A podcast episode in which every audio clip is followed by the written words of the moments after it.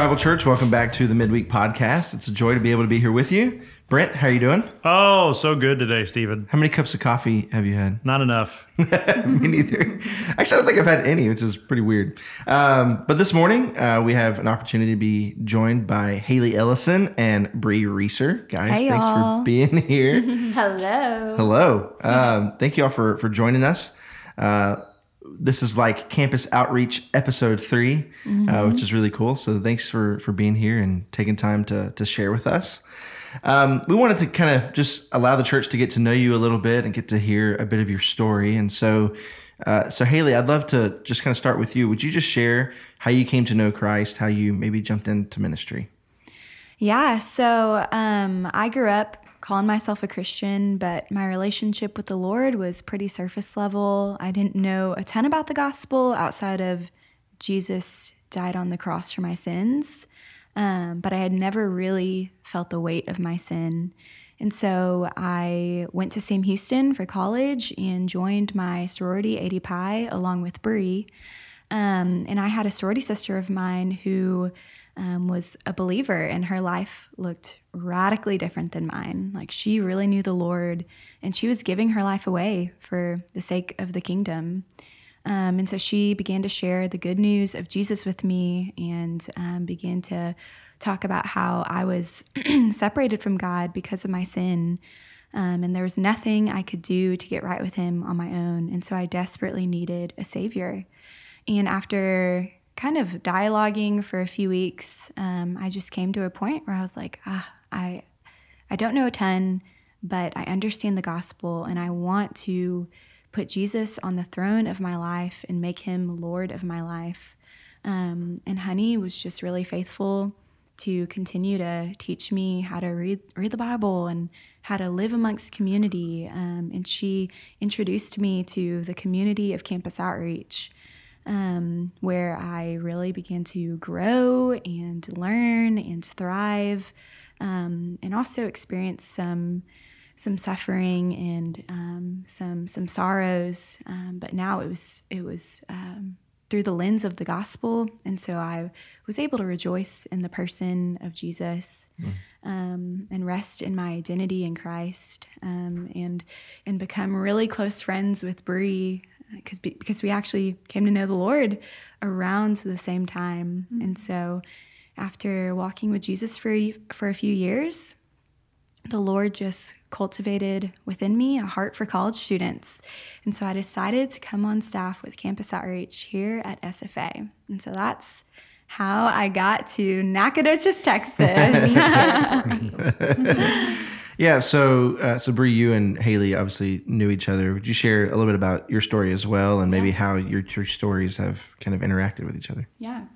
Um, kind of like Haley, uh, a little bit different. I grew up going to church every single Sunday. I went to Sunday schools and youth groups and vacation Bible school. And because I could check all of those things off on a list, I claimed to be a Christian. Um, but the truth of it is, is that I was a stranger to the Lord. Um, I was I knew of Jesus, I knew who he was, um, but I never truly understood um, just what the gospel of, of Jesus was. Um, and so, because of that, um, my life was unchanged by this good news that's supposed to change your life. You know, and so I was living a life where I was desperately seeking to be put up on a pedestal by like my friends, my family, my teachers, everyone and um, my life was exhausting. I was constantly left empty, and um, my whole life it was a pattern of that of seeking glory from people and then just being disappointed and all these things. And by the time my sophomore year of college came around, um, I joined a sorority and ADPi. Um, boom, boom. That's what we say.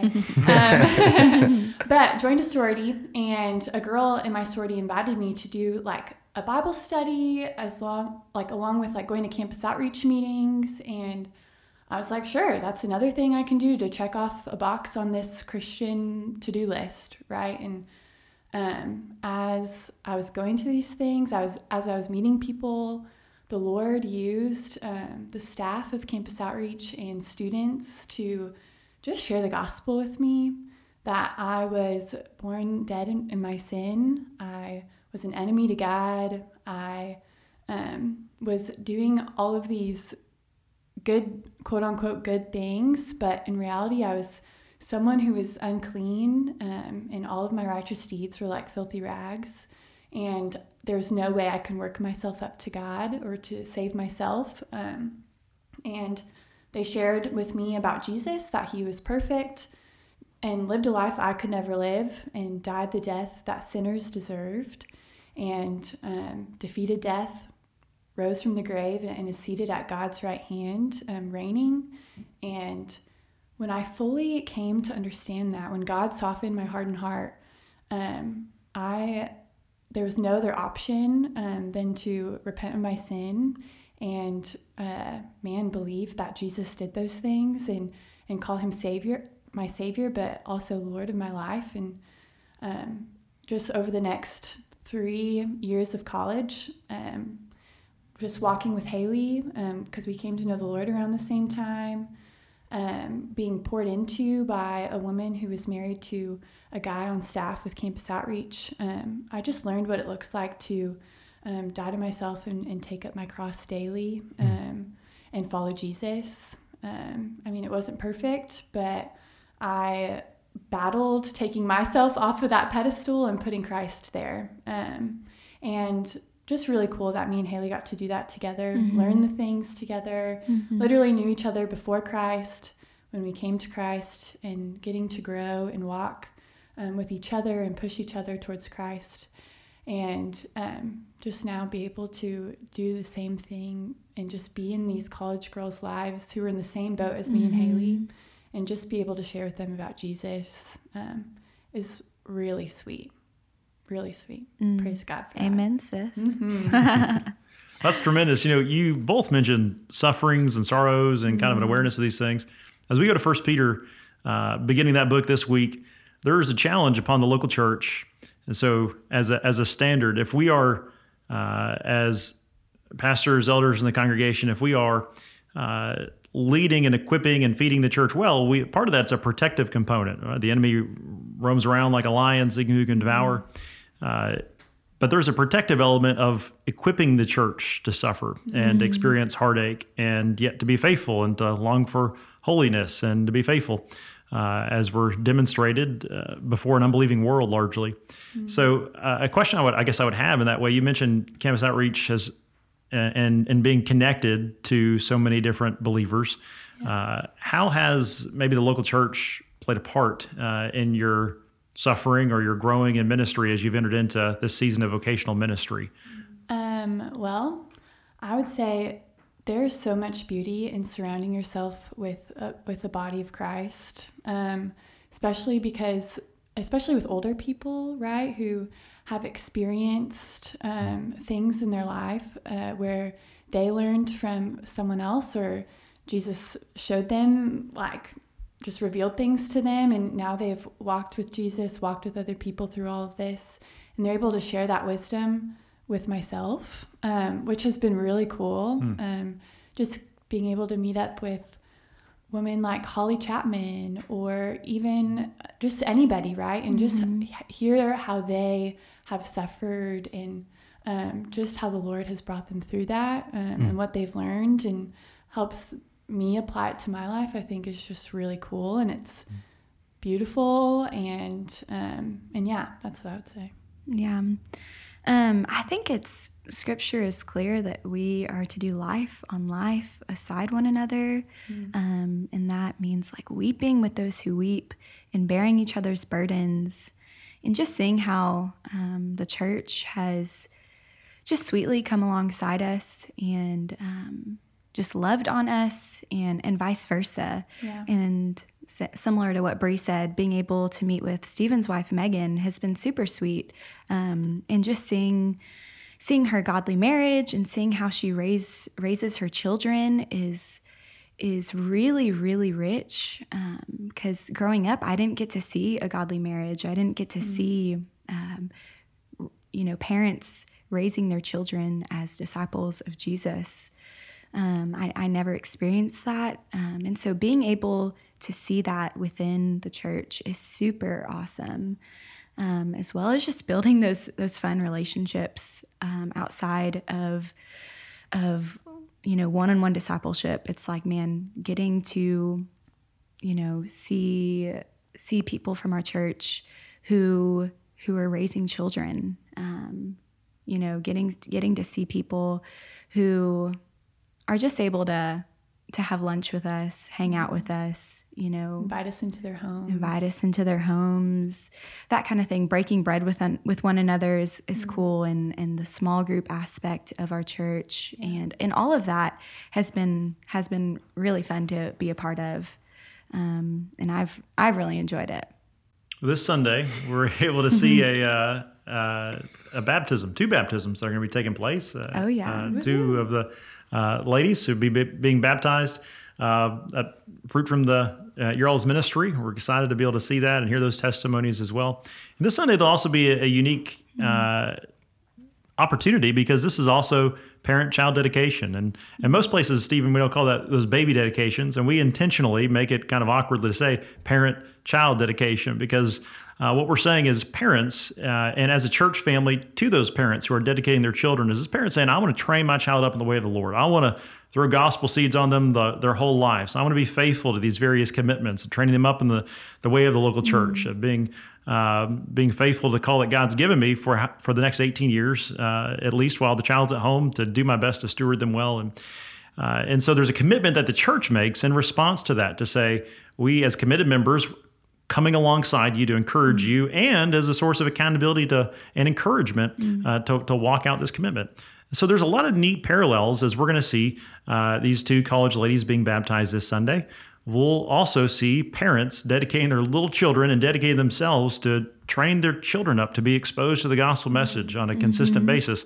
And both of those, even though we think of baptism often as an individual component, because uh, you'll be baptizing uh, these these ladies, and uh, and the rest of the congregation will be observing and being encouraged by that. Mm. But it's also almost like being a witness at a wedding. You, mm-hmm. When you go to a wedding, usually we just think of the uh, you know, the cake is all I think of, quite honestly. but the, you know, the thing of the vows that are being made, and you think of the uh, those that are watching, even though the parallels aren't perfect here, of course, mm-hmm. but those that are watching are supposed to be witnesses. They've been invited to be a witness to the vows so that they can hold them accountable as believers. That we're praying for them and mm-hmm. trying to steward them in godly wisdom to maintain those commitments to reflect Christ in the church. So baptism, that's why it's a local church ordinance. That the local body as witnesses, we're saying, I'm accountable to help these this these two young ladies grow in their faith. I'm I'm mm-hmm. I'm accountable to the Lord to be committed to to help hold them accountable to the confessions that they're making in that time. Mm-hmm. So I'm really looking forward to this this unique way to start off our uh, you know, we'll have uh, parent-child dedication at nine o'clock and ten forty-five, but these two ladies will be baptized at ten forty-five. So to hear, uh, you know, their profession and then to see parents dedicate, it's going to be a really unique kind of multi-generational component this Sunday, yeah. Stephen. Yeah, yeah. Another unique uh, thing since we're starting a new sermon series, it's always our custom uh, as we approach a new book to be sure that we we read the entirety of of that uh, book or, or letter uh, if we together can. if we can. so like we did just did John, we read that in pieces as we went week by week. Uh, First Peter is uh, short enough that we're able to read the entire thing uh, mm-hmm. in one service, and so we're going to be doing that um, in uh, this service this weekend. So it's really, uh, really going to be a unique service, um, but yet consistent with the way that we structure our services mm-hmm. consistently. So, mm-hmm. Uh, really looking forward to to jumping into First Peter as we kind of talked about that um, over the past couple of weeks, it's been really interesting. There have been different portions of our church that have gone through that, whether it's a small group or uh, our student ministry mm-hmm. or, or whatever. There's been different portions of our church that have read and studied uh, First Peter, and uh, so I think it, the the ground is rich mm-hmm. for uh, for what the Lord will do mm-hmm. uh, in this time. So, you know, there's a lot of opportunities. One of the things we want to ask you all is how can we as a church, of course, uh, you know, being faithful and giving and supporting your ministry, but how can we specifically be faithful and praying for uh, what you all are are doing in, in, your focus? So I know Campus Outreach, you all partner together, uh, six uh, campus missionaries here, uh, netted into the life of our local church uh, as members. But how can we be encouraging you and praying for you as you hit this kind of midway point of the semester? That's a good question. I think seeing the culture, the spiritual climate of SFA's campus, we see a lot of those cultural Christians. Um, and though a lot of people grew up, you know, maybe going to VBS and that sort of thing, when we look across SFA, it's really the Valley of Dry Bones. Um, there's really a lot of students who who are dead in their sin um, and who need to hear the good news of Jesus. And so, as we go into these sorority houses and fraternity houses and athletic teams and dorms um, and, and different different areas of campus, we're we're really getting um, the really cool opportunity to um, just share about the proclamation of salvation um, and get to um, invite students into our homes and um, really give them give them the the truth that they so desperately need um, and it's it's Jesus. And so if the church just could just come alongside us um, and pray with us um, for students to come from death to life and for students um, for their hearts to be softened to this news um, and, and for students to um, not just be be converts, but be raised up as disciples who are willing to labor for for the gospel, um, and that they would be sent out into the world, um, sent out into their future jobs, their future marriages and families, and maybe even into different countries, um, because our vision is a lot bigger than one campus or one city. It's um, it's worldwide, and that world, baby. yeah, the world, um, and that um, people all over the country and um, different countries would be able to hear about Jesus because of students on SFA's campus. Amen, sis. I couldn't have said it any better myself. Um, I think, gosh, same thing what Haley said. Don't know if I can add much more, but gosh, we just have a lot of students right now that are wrestling with the gospel, which is really cool to see. Yeah. Um, people understanding the weight of their sin for the first time, Yeah. or just hearing that Jesus lived a perfect life, um, and that and we physically can't in our own human flesh, you know. And it's like just really cool to see them wrestle with this stuff. We're going through um, every Wednesday. We are going through um, just misconceptions of Christianity and just ha- getting being able to uh, talk with these students about common misconceptions and just seeing their their hearts maybe um, become more softened or Yeah. um, just hear them become more curious i think has been really cool. So if y'all could come alongside of us and just pray that the lord would would soften their hearts and um, that these students would see their their weight of their sin and desperate need of a savior Yeah. and, and put jesus on the throne of their lives as lord you know i think man yeah that'd be awesome Well, church, uh, we do want to uh, come alongside uh, them and, and, and pray for them and care for them. Um, guys, thank you so much for, for being here and for being a part of our church body. Um, we do uh, want to pray for you guys, and so we're we're thankful for what the Lord is doing. Um, He is alive and active and working, um, and so we do want to pray to see continued fruit on our SFA campus, and of course in the life of our church as well, as we press into one another, uh, push on towards Christ likeness. Um, and so, Brent, of course, we're praying for you as well as you're preparing and getting ready for the sermon series. Uh, thankful for you, brother, and um, church. We'll see you on Sunday. Can't wait. Bye, y'all. see you sunday